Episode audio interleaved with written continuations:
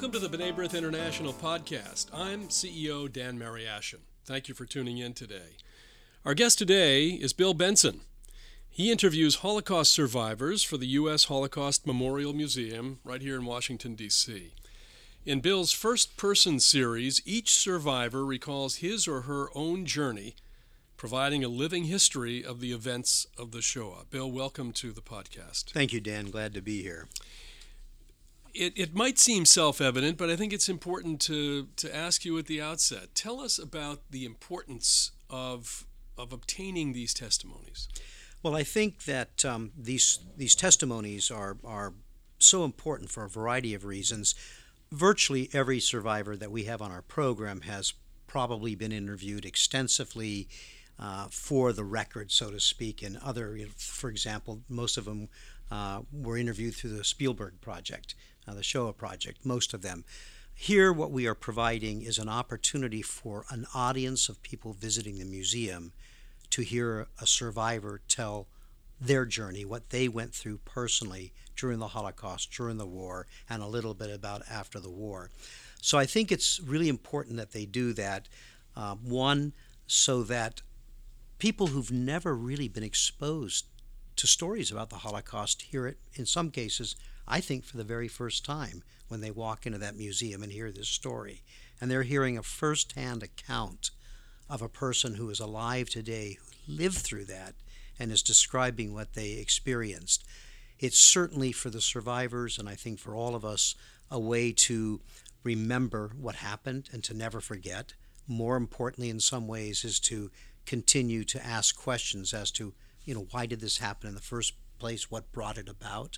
And I think that's really important for those folks who come to the museum, the majority of whom I really think have had almost no exposure to the Holocaust. And so, in some respects, between the museum and hearing this personal account, they are hearing something that they're not likely to get almost anywhere else. It's almost not possible to find an opportunity to hear a survivor describe what they personally experienced. How did you decide to do this? Well, I, I was given the opportunity to do it um, in 2000. So we've been doing this now 19 years. This is our 19th year of the first person program. A good friend of mine was the director of public programs for the museum. And one day she said to me, I have this idea uh, for a program in which uh, survivors you know, tell their story before a live audience. And I'm looking for someone to serve as a host for that program and asked me if I was interested. And I thought, you know, how could I not be? That sounds just extraordinary. Uh, I would like to do that. And so uh, I'm not sure that I was a natural. I'm not Jewish. I wasn't a Holocaust survivor, a scholar. I'm not a scholar. Uh, so why me? And I think the answer was in part looking for somebody who is good with older people. My career has been in the field of aging. I've done an awful lot of interviewing uh, one kind or another, uh, both in my background as a journalist, but also through my work in aging, uh, mostly of an investigative nature, of different kinds of investigations. But she said, I think you'll just be great. You'll be good with folks. And um, in a sense, you're um, not a blank slate, but you're not going to um, correct anything the survivor says. You know, oh no, that couldn't quite have happened that way. This was really about them telling their story as they recall it, as they experience it, as they remember it. And so my job really is to guide them through the ability to tell their story in a limited amount of time. Uh, and so uh, the museum agreed to do this on a trial basis for uh, the year 2000, and here we are 19 years later with a, a pretty, pretty popular program, I think. The total devastation, six million lives, and yet I'm sure that each story is different.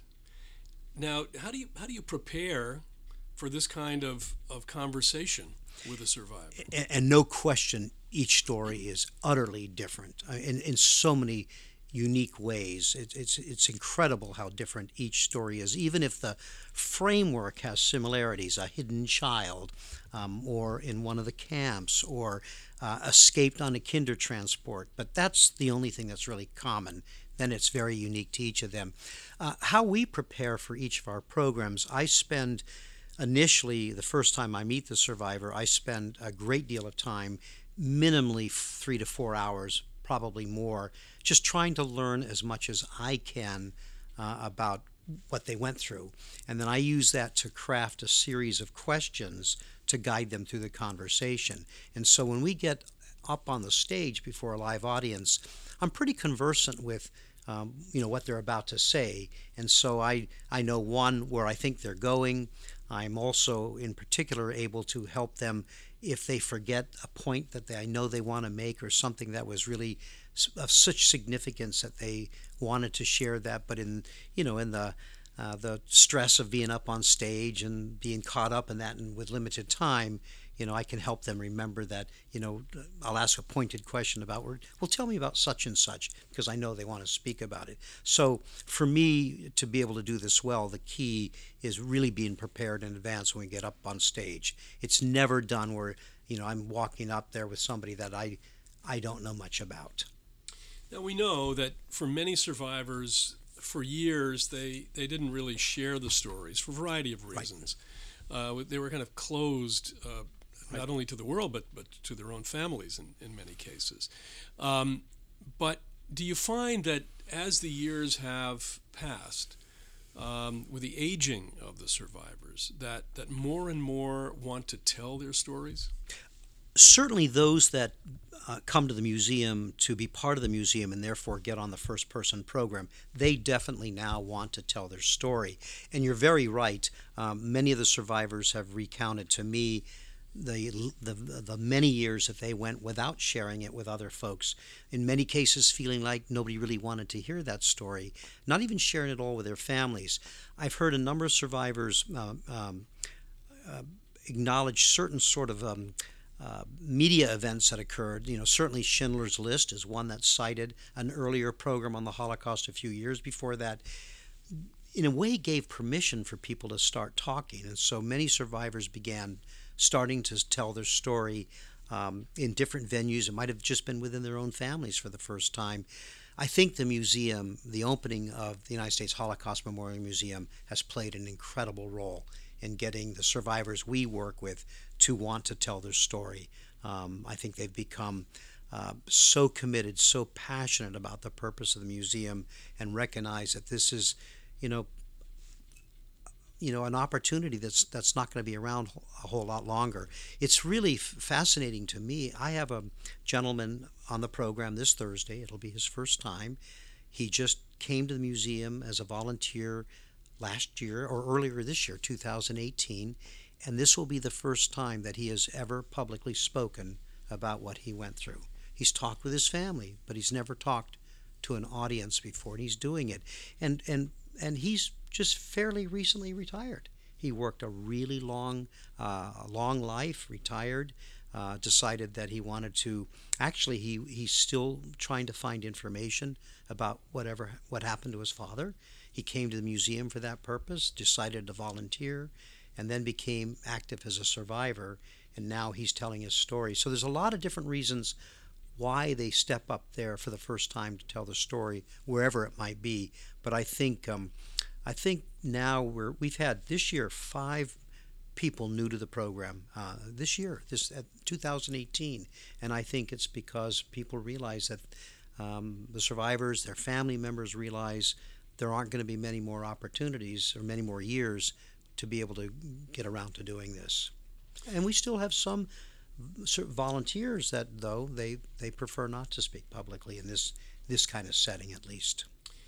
Uh, so many interviews over so many years. Are there are there one or two that really stand out? Uh, gosh, they, they they all stand out. Um, every single one of them. I I think um, for me, what what stands out is the is the you mentioned it earlier. Each story is unique. What stands out for me is the the breadth of, of the horrors that people went through on so many different fronts, so many different ways, in so many different places, and they're all horrible. I think for most people, of course, you would you would think that somebody who was um, survived a concentration camp or was at Auschwitz uh, and somehow survived. That's that's about as awful as you can imagine. But also, a child, you know, who was ripped away from their parents and went into hiding or uh, somehow got out of the country, but on a Kindertransport, say, but they've lost their parents or they lost the rest of their families. You know, the impact of that is so extraordinarily devastating. So they all, um, they're all profound. Um, I did hear one um, from one survivor just very recently who uh, I've I've worked with in the past, whose description of Auschwitz um, affected me differently than even in the past, even though I've heard her tell her account of going to Auschwitz. But I think um, it might be her own age, her the the depth in which she went into what it was like for her as a 13 year old girl um, arriving in Auschwitz. It was so profound, and I think others that were there that had heard her before felt something deeply different even than we've heard in the past.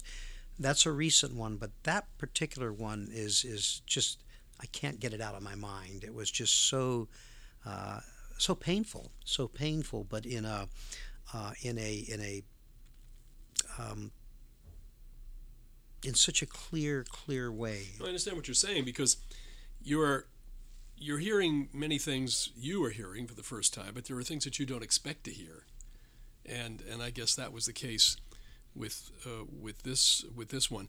You you probably have been exposed to more of these stories than just about anybody else. Um, what do you take away from it? I, I, I take away a, a, a, number of things. I think um, what what still sort of amazes me is that I am no closer to comprehending the enormity of what happened during the Holocaust. I'm no closer to understanding, you know, the why. I mean, I don't know that anybody does, but it's just it remains as utterly almost impossible to imagine what was done to Holocaust uh, survivors and to all those who did not survive. Um, so I, that's one thing I take away. But at the same time, I take away from those that I've gotten to know um, how amazing these people are. Um, each of these survivors have rebuilt lives. I mean, you know, you think of the metaphor of the phoenix rising out of the ashes. That out of the ashes, literally in many cases, you know, they have rebuilt lives. They've created families. They've created enormous relationships with uh, family members and with others. Uh, many have have had unbelievably uh, amazing careers, whatever it is that they've done. Uh, their children are are you know doing great things in so many cases. And the other thing that I am taking away is um, the graciousness, the spirit of, of, of these survivors, um, the way that they feel empathy about victims of other forms of genocide. One of the things that we do that I think is just really profound with our program is we have what we call the last word, and that is the, the survivor gets the very last word, kind of a closing comment. It's not part of our conversation. You know, I haven't prepared a question. They just get to say what they want to say. And so many of them now speak about uh, from everything from, you know, to the kids in the audience, you know, don't tolerate bullying, stand up if you see it, to talking about, you know, that what happened to us is happening to people in other places in the world, mentioning Rwanda, mentioning Somalia, mentioning uh, uh, what's happened in uh, uh Burma or um, Myanmar today, uh, and, and, and the pain, and even the pain. Uh, this in the last few weeks, several of their closing remarks have commented on, you know, the recent um, news accounts of children here being ripped away from their parents at the borders and uh, for survivors, they've said, this brings back feelings of what I experienced as a kid. And this is what we ought not be doing to other humans. And so their humanity is just, that's the most lasting impact on me, is having been through unbelievable inhumanity, that, that what they bring is this extraordinary humanity, both with their own families, of course, but to the much larger community, including to our audiences. I think that for me is the um, uh, the most amazing. It's the biggest gift. It's the it's what makes what I do, I think, an incredible privilege. As an interviewer, have you been told that your subjects uh, open up perhaps more easily to you than, than to others? I have been told that. Um, I have been told that, and I, I, I I'm not sure why, um, but I think uh, I think we established a, a, pretty darn good rapport, and um, I, I, think I think they, they trust me to they're in good hands with me, and um, I, I, and I, I believe that, and um, and more importantly, I think uh, the, the people that I work with, the survivors, believe that, and and it's been safe, I think, to open up and share things uh, that they might not have otherwise, um, and and uh, I'm I'm just enormously grateful for that. Are you in touch with any of them? I mean, this has been going on for a number of years. Oh yes, yeah, I, they... I, mean, I'm, I've, I've got friends. They're friends, and you know, I look forward to when we finish the uh, what we call a season. It runs from mid March through mid August, and and in the off season, it's my opportunity to you know actually you know socialize and visit with several. I've been to uh, I've been to uh, many different family events, which I, I just love getting invited to. Um, I've even been invited to speak at um, a couple of funerals, which is pretty pretty powerful, pretty powerful. So yes. Well, let me let's conclude really more or less where we began, Bill. Uh, you know, when I entered this field more than 40 years ago, um, I would make speeches and talk about Holocaust denial in those days. And I would say something like, well, you know, there'll come a day when those people who experience this, who have the tattoos on their arms, who went through this, uh, will will no longer be here to tell that story. Um, we're we're probably approaching uh, that point, uh, not not in the too distant future. Um, so, what you do uh, is that insurance policy in terms of remembrance. Would you say? I, I would. I would say that I, the fact that we we do these before every person in that room, I think, is going to remember this conversation. Uh, the survivors get amazing letters from people that leave the museum. They go home till someplace in Iowa or Montana or Georgia or wherever, and they write letters to the survivor, the kids, the school kids, the groups that come and listen to our program. So I, I think it is an insurance policy in that form. Plus, all of our programs are now uh, uh, videographed, so there's a permanent record of all of them uh, that will hopefully last in perpetuity. Um, so I think I think it will help. Uh, it will help be an antidote against deniers, but be, beyond deniers too. I think um, uh, I'm I'm I'm struck by how many people just, for lack of a better word, are, are ignorant about the Holocaust, just don't know about it. You know, they've not really studied it in school. And so, without the survivors, for when they have that opportunity to encounter one, um, where are they going to get someone who can say, This happened to me? So, the permanent record from this is going to really matter in the future. I think, um, uh, I think fortunately, the museum does a phenomenal job of working with teachers from across the country designing courses and curricula and things like that, using our materials to incorporate it into their programs. Hopefully, that will be around for many, many, many years to come. Hopefully.